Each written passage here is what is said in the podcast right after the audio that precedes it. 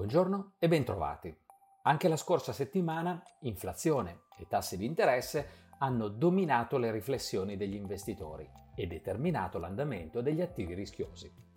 I prezzi al consumo negli Stati Uniti nel mese di febbraio sono saliti dell'1,7% anno su anno, un dato sì in crescita rispetto all'1,4% del mese precedente, ma comunque in linea con le previsioni. Ciò, insieme al buon esito delle aste e dei titoli del Tesoro americano, ha rincuorato gli investitori. Per quasi tutta la scorsa settimana i tassi di interesse si sono mossi al ribasso.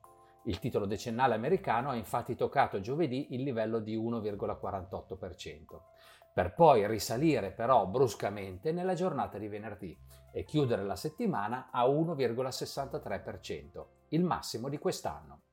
Negli altri paesi le oscillazioni dei tassi sono invece state modeste. Sui tassi di interesse si è pronunciata in settimana la Banca Centrale Europea, ribadendo la preoccupazione che il rialzo dei rendimenti possa far deragliare la ripresa economica. Da qui la decisione di intensificare l'acquisto di titoli obbligazionari attraverso un maggiore utilizzo dei 1850 miliardi del programma di acquisto per l'emergenza pandemica, senza per, però modificarne l'ammontare complessivo e la scadenza. Nel corso della settimana i listini azionari si sono mossi simmetricamente ai tassi americani, in forte rialzo fino a giovedì per poi ripiegare leggermente nella giornata di venerdì. Chiudono comunque in territorio ampiamente positivo, grazie anche all'approvazione finale da parte del Congresso americano del piano di stimolo fiscale del presidente Biden. Particolarmente forti in settimana i mercati in area euro, con l'Eurostox 50 che chiude a più 4,5%. L'indice Standard Poor's 500 chiude a più 2,6% dopo aver toccato i massimi storici. Il Nasdaq a più 3,1% dopo la relativa debolezza delle settimane precedenti. Il Nikkei a più 3% l'indice MSI dei paesi emergenti a più 0,7%. Debole invece l'indice cinese CSI 300 che chiude a meno 2,2%, penalizzato dal fatto che la banca centrale cinese non vede la necessità di potenziare gli stimoli monetari.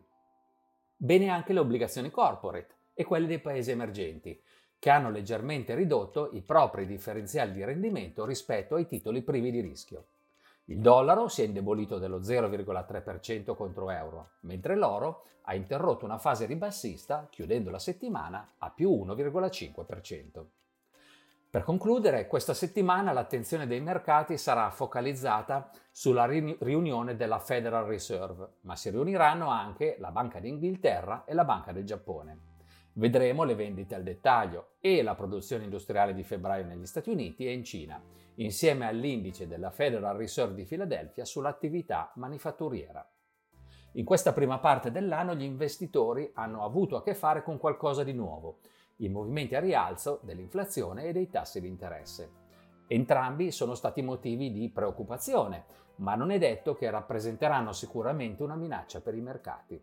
Per ora, sulla base di quello che sappiamo, l'esito più probabile è che l'inflazione si assesti in corso d'anno su livelli obiettivo delle banche centrali e che i tassi di interesse salgano ordinatamente e in sincronia con la ripresa economica.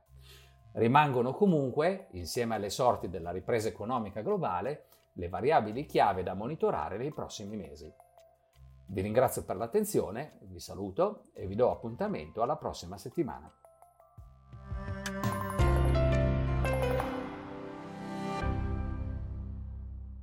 Presente registrazione audio ha finalità meramente informative. Le informazioni in essa contenute non rappresentano un'offerta di acquisto o vendita di prodotti finanziari, una raccomandazione di investimento e non sono da intendere come ricerca in materia di investimenti o analisi finanziaria. Le opinioni espresse riflettono il giudizio di Amundi al momento della loro diffusione e sono suscettibili di variazioni in qualunque momento, senza che da ciò derivi un obbligo di comunicazione in capo ad Amundi. Non si garantisce l'idoneità a qualsiasi scopo di investimento delle informazioni fornite, le quali non devono essere utilizzate come unica base per assumere decisioni di investimento. Eventuali dati riferiti a performance passate non sono un indicatore attendibile di performance attuali o future.